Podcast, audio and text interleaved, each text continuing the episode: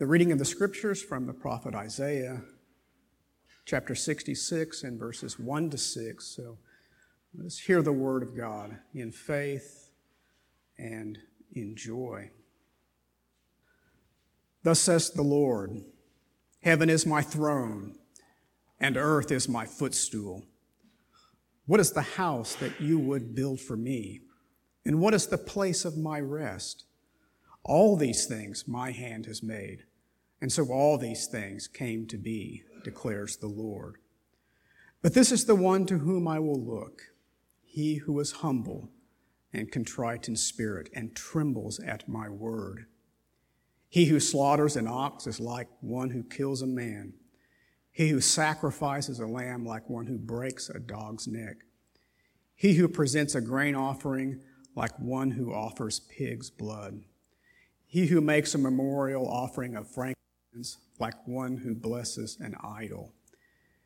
These have chosen their own ways, and their soul delights in their abominations. I also will choose harsh treatment for them and bring their fears upon them, because when I called, no one answered. When I spoke, they did not listen, but they did what was evil in my eyes and chose that in which I did not delight. Hear the word of the Lord, you who tremble at his word. Your brothers who hate you and cast you out for my name's sake have said, Let the Lord be glorified, that we may see your joy but it is they who shall be put to shame. The sound of an uproar from the city, a sound from the temple, the sound of the Lord rendering recompense to his enemies.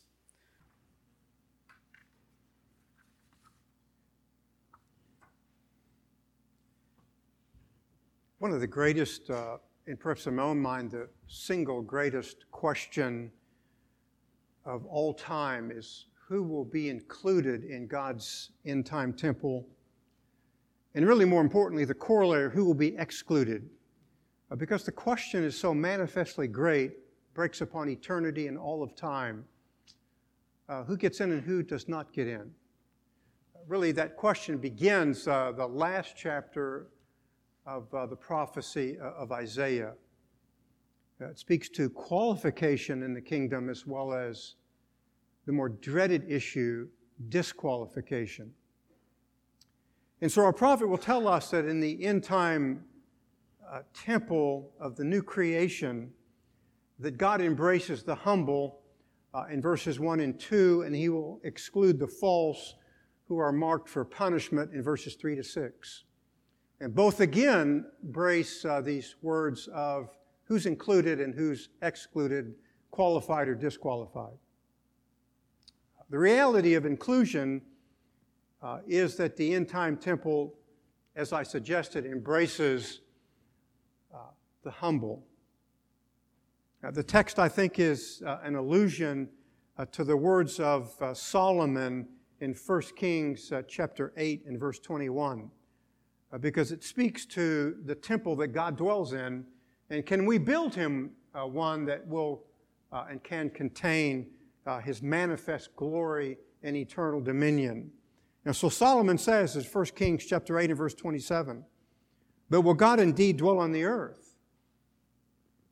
Behold, heaven and the highest heaven cannot contain thee. How much less this house which I have built?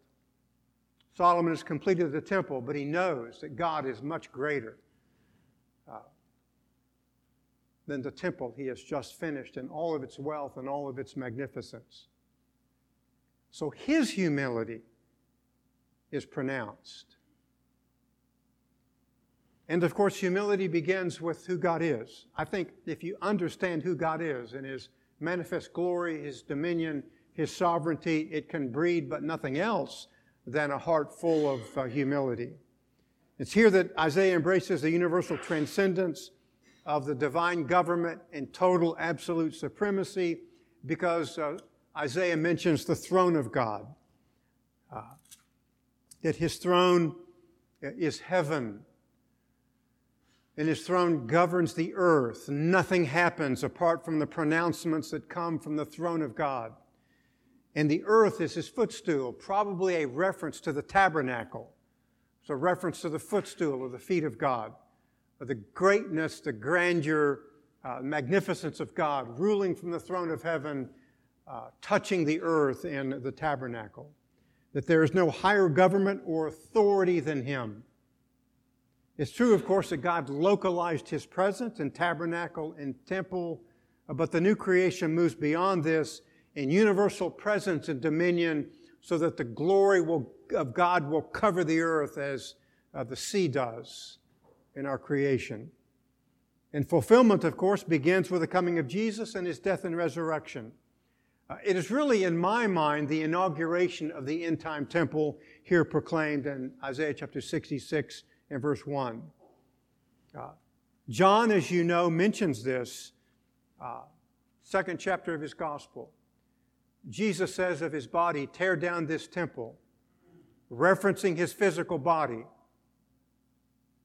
And he says, in three days, I'll build it again, referencing what is resurrection.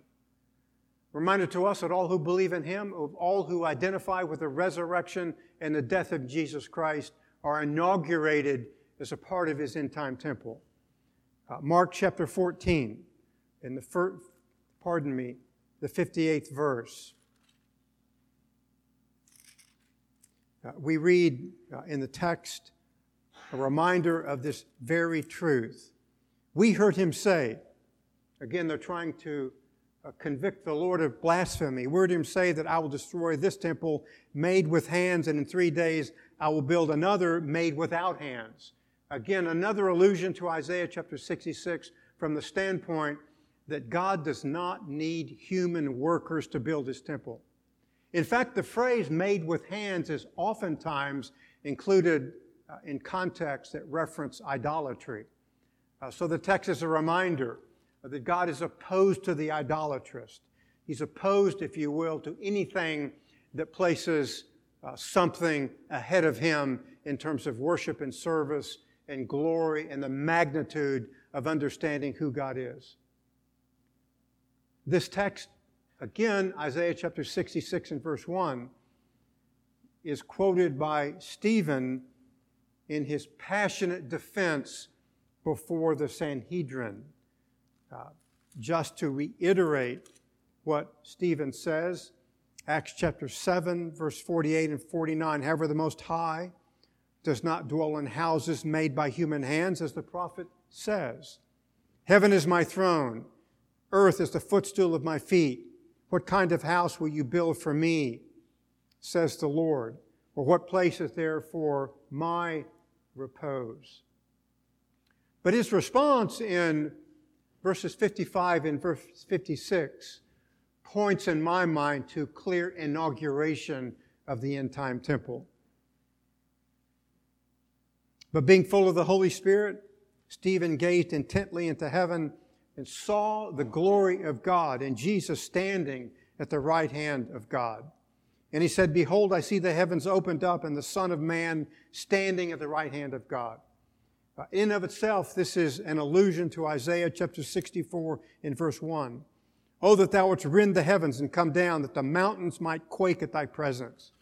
And so the heavens are opened, and Stephen sees the glory of God in Jesus Christ that in his death and resurrection, the end time temple uh, has been stood up, and that end time temple is advancing, gathering its adherents who are marked by humility. Uh, the book of Hebrews, of course, is in my own mind perhaps the clearest here. Uh, Hebrews chapter 9 in verses 11 and 24.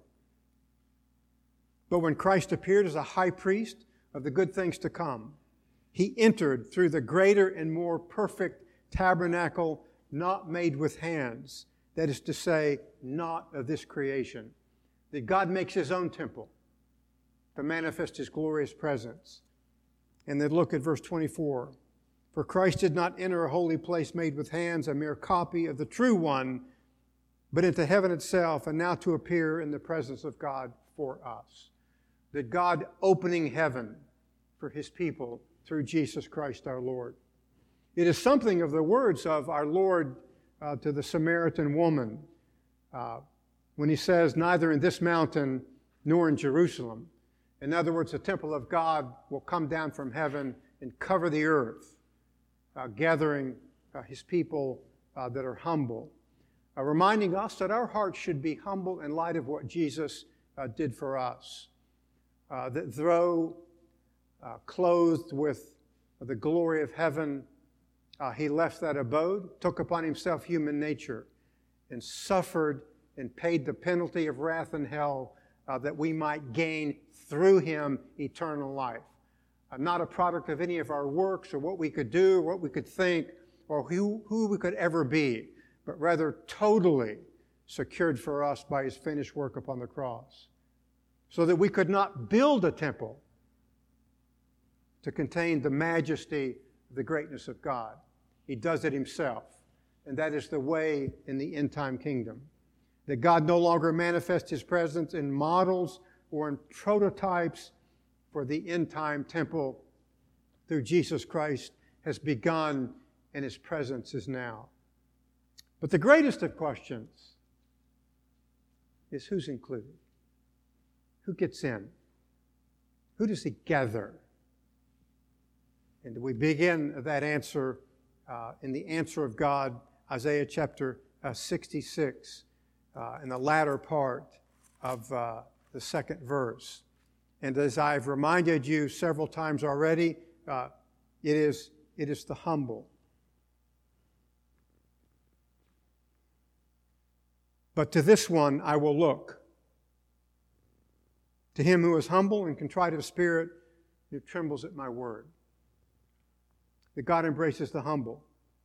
Uh, this word can also be translated poor or afflicted Something of the theology is captured for us in Isaiah chapter 57, in the 50, 15th verse. Isaiah chapter 57, verse 15. For thus says the Lord, the high and exalted one, who lives forever, whose name is holy. I dwell on a high and holy place, and also with the contrite and lowly of spirit, in order to revive the spirit of the lowly and to revive the heart of the contrite. That God is defining his worshipers that they come, of course, in external form, but they come with a heart that's been radically renewed in a humble and broken spirit. Uh, the word contrite, of course, uh, also speaks to this uh, very same reality. Uh, we know that Jesus says, Matthew chapter 5 and verse 3, Blessed are the poor in spirit, for theirs is the kingdom of heaven. Notice the present tense is. The kingdom of heaven has invaded the earth and is gathering the humble, and the blessing of the Savior falls upon those who are poor in spirit, who recognize that they have absolutely nothing uh, with which to garner the blessings of God. They could not buy it. There is not a price that they could secure. There's nothing that they could do to earn it because it is so great in all of its majesty and the totality of its demands. It comes to those who recognize that in their spiritual lives and well-being that they're absolutely broke and bankrupt. And so they flee to the only one in the treasury of the merits of Jesus Christ, the God-man who came to claim them, to redeem them, and to secure within them a humble and broken heart. The other divining phrase here that I think is uh, quite remarkable is to those who are qualified for the kingdom of God. Again, Isaiah chapter 66 in verse 2 and who trembles at my word. A broken heart, and something of a heart that has a fear of God, not only in terms of his awe and in reverence, but a fear at the word of God, fear of the majesty that God has proclaimed his will and his ways written for us in Holy Scripture, uh, that we tremble, that a mark, a distinguishing mark of true faith is an awe and reverence and fearfulness of who God is and what he has done in Jesus Christ. And again, there's a measure of fear here because we did not deserve it, could never earn it and that God sets the condition, and one of those is that we tremble at His word. Uh, there is uh, something of this in uh, the return, uh, partial return uh, of the children of Israel uh, coming out of Babylon. They come back to the land. Ezra chapter 9, verse 4.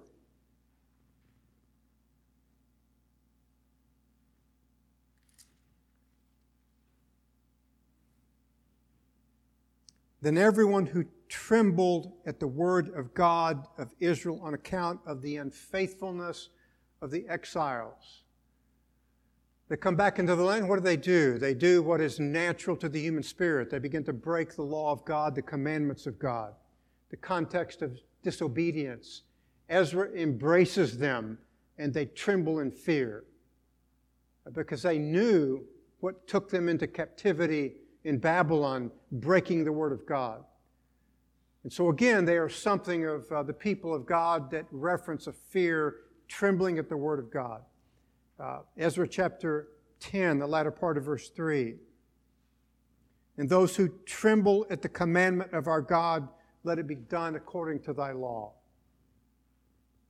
Again, they've been caught in disobedience, uh, but the Word of God breaks upon them in terms of fear and trembling.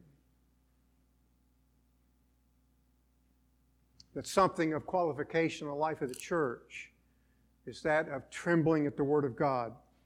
Remember uh, uh, last summer going through some of the great cathedrals of uh, Europe. I was always somewhat saddened that uh, they were Roman Catholic, but uh, certainly southern Germany is dominated uh, by the Catholic Church. And the cathedrals, as you might well imagine, are remarkably, in a physical sense, remarkably uh, beautiful. I mean, there's gold everywhere, there's every type of ornament that you might uh, imagine that would be uh, in a Roman Catholic cathedral. And people, of course, would queue up to go in to see the physical beauty. But think about it terms of going to church, would we queue up in amazement to see a single, humble heart trembling at the Word of God. That's what should amaze us when we go to church. But not the gold and the silver and the precious stones and the vestments of, uh, uh, if you will, quote unquote, the clergy, uh, the works of art that abound everywhere in those cathedrals. Would that we would go to church we would queue up to go to church to see a broken heart, trusting in Christ and Christ alone, and trembling at the word of the Lord, because it is His word that He leaves to us for a record of the way of salvation and life everlasting. That the word speaks to sin and God's insurmountable gift of forgiveness. Had He not left that word, we would never have learned and we would never know, and we would perish in ignorance. That humility engages true worship, and all of the genuflecting at altars pales in irreverence at the absence of a heart that's broken and poor in spirit, trusting in Christ and Christ alone. Well, if the, if the end time temple embraces the the humble of heart, those that are poor in spirit and find their wealth in Jesus Christ, and the man or the woman or boy or girl that trembles at the very words of God found in Holy Scripture. It also excludes others. It disqualifies a great number of other uh, who profess to belong to the church and to Christ. Uh, because beginning in verses 3, the false professor is defined by four pairs of words that begin with an apparent positive and something's right and something that should be done and must be done, but then is negated. Let's look at the text. Uh, first part of verse 3, Isaiah chapter 66.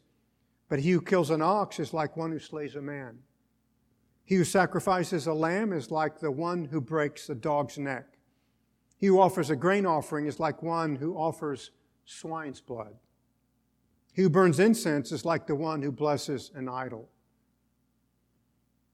Of course, there is nothing wrong in the first pair, if you will, of offering an ox or a lamb. But if it is merely perfunctory, then it's worthless. Even more so to God, it is appallingly offensive. Or if it engages pride and presumption, it's disqualified. There's something, of course, of this in uh, the rejection of Saul found in 1 Samuel uh, chapter 15 in verse 22. The context again is the rejection of Saul. Who was Saul? Well, he was one point in time the king of Israel, but who else was he? Think about it. He was a member of the covenant community of Israel. By his visible presence, he belonged to physical Israel. And God rejects him. Now, that is a powerful statement because the rejection is eternal. So, how is it that he belongs, but he's rejected?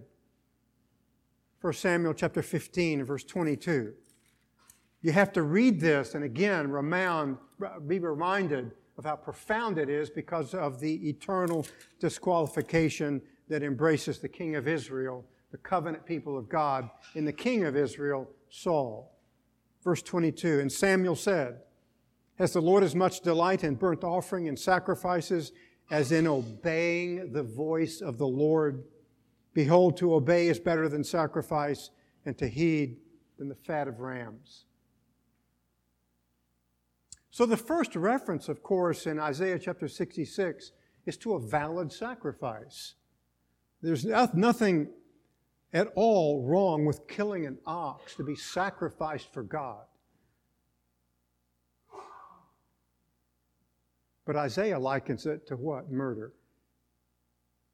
He moves from the positive to the negative. So that if you offer an ox with a corrupt heart, you're like a murderer. Next, the offering of a lamb to redeem a firstborn, entirely proper. It's part of the sacrificial language of the covenant people of God in the Old Testament to offer a lamb. The firstborn belonged to God and had to be redeemed. It was redeemed by the offering of a lamb. In the case of a dog, if it was not redeemed, you broke its neck. Again, we have a proper sacrifice in a lamb, but absent humility, it is as one who refuses to redeem a firstborn. A grain offering is like an offering of pig's blood, a proper sacrifice, entirely to be done in thanksgiving to God. But if it is absent the heart or the inner man or the inner woman, it's like desecrating the sanctuary with the blood of a pig, an unclean animal. It becomes a sacrifice of improper presumption. And lastly, the burning of incense is likened to idolatry. The former acceptable, but when it engages pride, it is disqualified in the harsh terms of idolatry something of a reminder that the children of Israel post exilic are going to return to their old haunts and their own ways. They're going to come with the entire cultus, the sacrificial language, the sacrificial duties, the bringing of the right sacrifices, but return in their hearts to become idol worshippers. Again, let's look at this in Isaiah chapter uh, 29, the 13th verse. People returning to their own ways even though their external form is entirely proper. Isaiah 29, verse 13. Then the Lord said, Because this people draw near with their words and honor me with their lip service, but they remove their hearts far from me, and their reverence for me consists of tradition learned by rote. It's a great application of this in so many American churches that are full of tradition in words that are simply mere rote repetition of that, trans- of that tradition. Nothing wrong with liturgy. But if it's mere words, if it's mere repetition of rote sayings, it's totally excluded and rejected by God. Uh, it's found as well, same indictment, Hosea chapter 6 and verse 6. For I delight in loyalty rather than sacrifice, and in the knowledge of God rather than burnt offerings. What really defines all of this is stated for us in the clarity of uh, the prophet uh, Isaiah. Uh, notice again uh, that they have, they have really chosen uh, their own way uh, with the parallel, Isaiah chapter 66 and verse 3, that their soul delights in abomination. Notice the phrase, Isaiah 66 and verse 3, and they have chosen their own ways. Uh, this simple statement has profound application for our culture. We self define for so many people our own faith. We make Christianity a cafeteria. I'll pick and choose what I want and reject what I do not want. Making your own way, in the words of the prophet Isaiah, is likened to an idol cult because you are trusting and believing in yourself as co equal with the divine word. And in our culture, it's my sad conviction that this is epidemic. We choose as if it is as good as God's way, and of course, it is not. God's way is contained for us in Holy Scripture. We are not given the choice. It is His to define, to qualify, and to disqualify. And we elevate our word in prominence with His, and that, of course, is manifestly dangerous ground.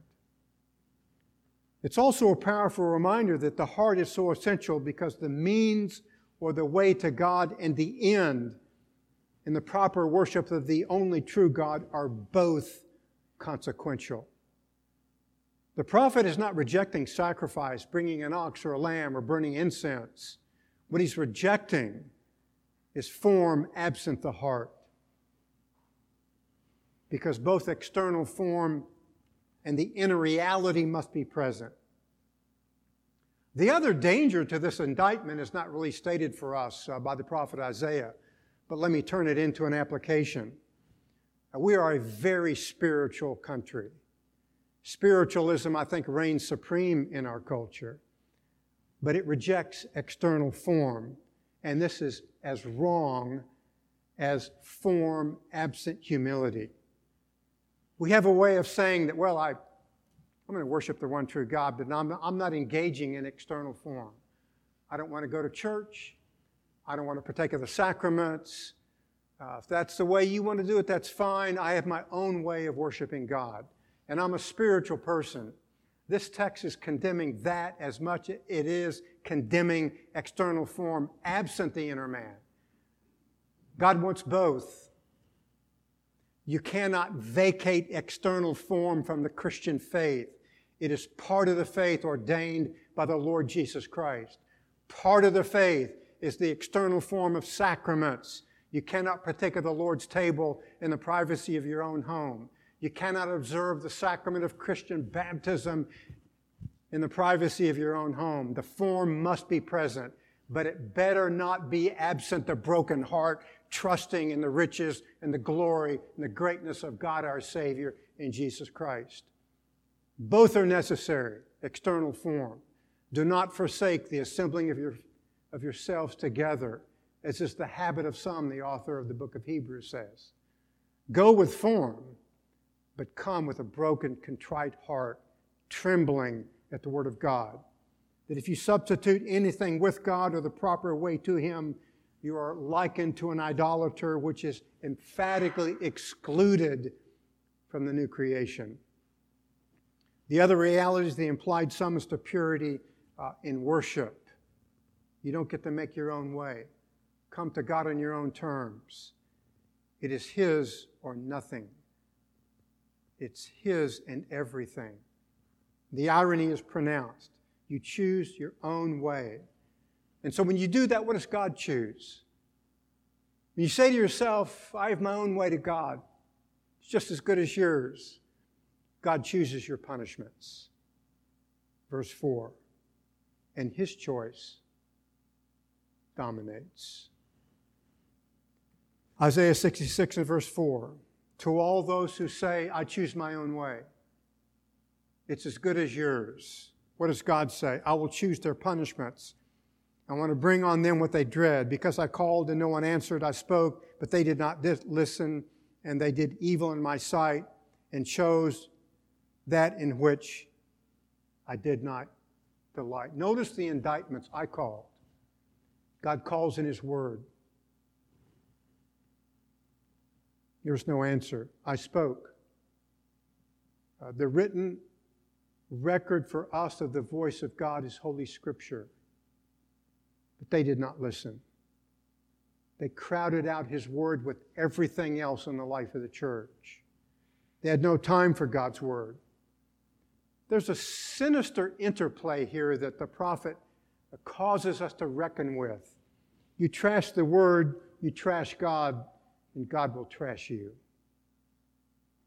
Worse, the fakers, verse 5, persecute the righteous who are broken of heart and who tremble at the word, verse 5. Uh, notice again, he picks up this, this phrase that he began with Hear the word of the Lord, you who tremble at his word, your brothers who hate you, who exclude you for, not, for my name's sake. That part of uh, genuine Christianity is that we will be persecuted by the visible community. Uh, the righteous value the word of God they equate pronouncement with person. The fakers don't. They make their own way. That loyalty to God and His Word comes with a price. Uh, the pretenders persecute the faithful. That's just simply the history of the church. But we must, we must remain true. Captured for us in our Lord Jesus Christ when the visible covenant community of God in the nation of Israel persecuted the Son of God as the very eternal Word Himself. And the throne of God answers. And what does the throne of God say? We begin with the throne of God, we end with the throne of God. Namely, the pretenders will be put to shame. Isaiah 66 6, a voice of uproar from the city, a voice from the temple the voice of the Lord who is rendering recompense to his enemies. Uh, the last verse tells us uh, how the pretenders will be put to shame. Notice, notice the synonym to the Word of God in the word voice. It's found three times in this text. The voice from the temple and from the Lord seals their permanent disqualification. And so the humble of heart, the person who is broken in spirit, the person who comes to Jesus Christ bankrupt, in total need, in light of their abject poverty of everything that he has and is, is the Lord of glory. And they come because they tremble at the Word of God. Uh, they value it. Uh, they come to acknowledge that it proclaims the way to salvation. They hear it, they take it to their heart, and they value it so much that they're willing to be persecuted because they want to be known as those who tremble at the voice of God captured for us in Holy Scripture. Think of it. Two great pronouncements. The prophet Isaiah is qualifying the people of God and disqualifying the visible people of God who know not a broken heart in light of their sin and the greatness of Jesus Christ and his sacrifice, and who care little for the Word of God. They come merely for external form with a vacant heart. And they know not God, and the voice of God disqualifies them and excludes them. It's a reminder to us to come with both external form, but the internal reality that God humbles us in light of who He is.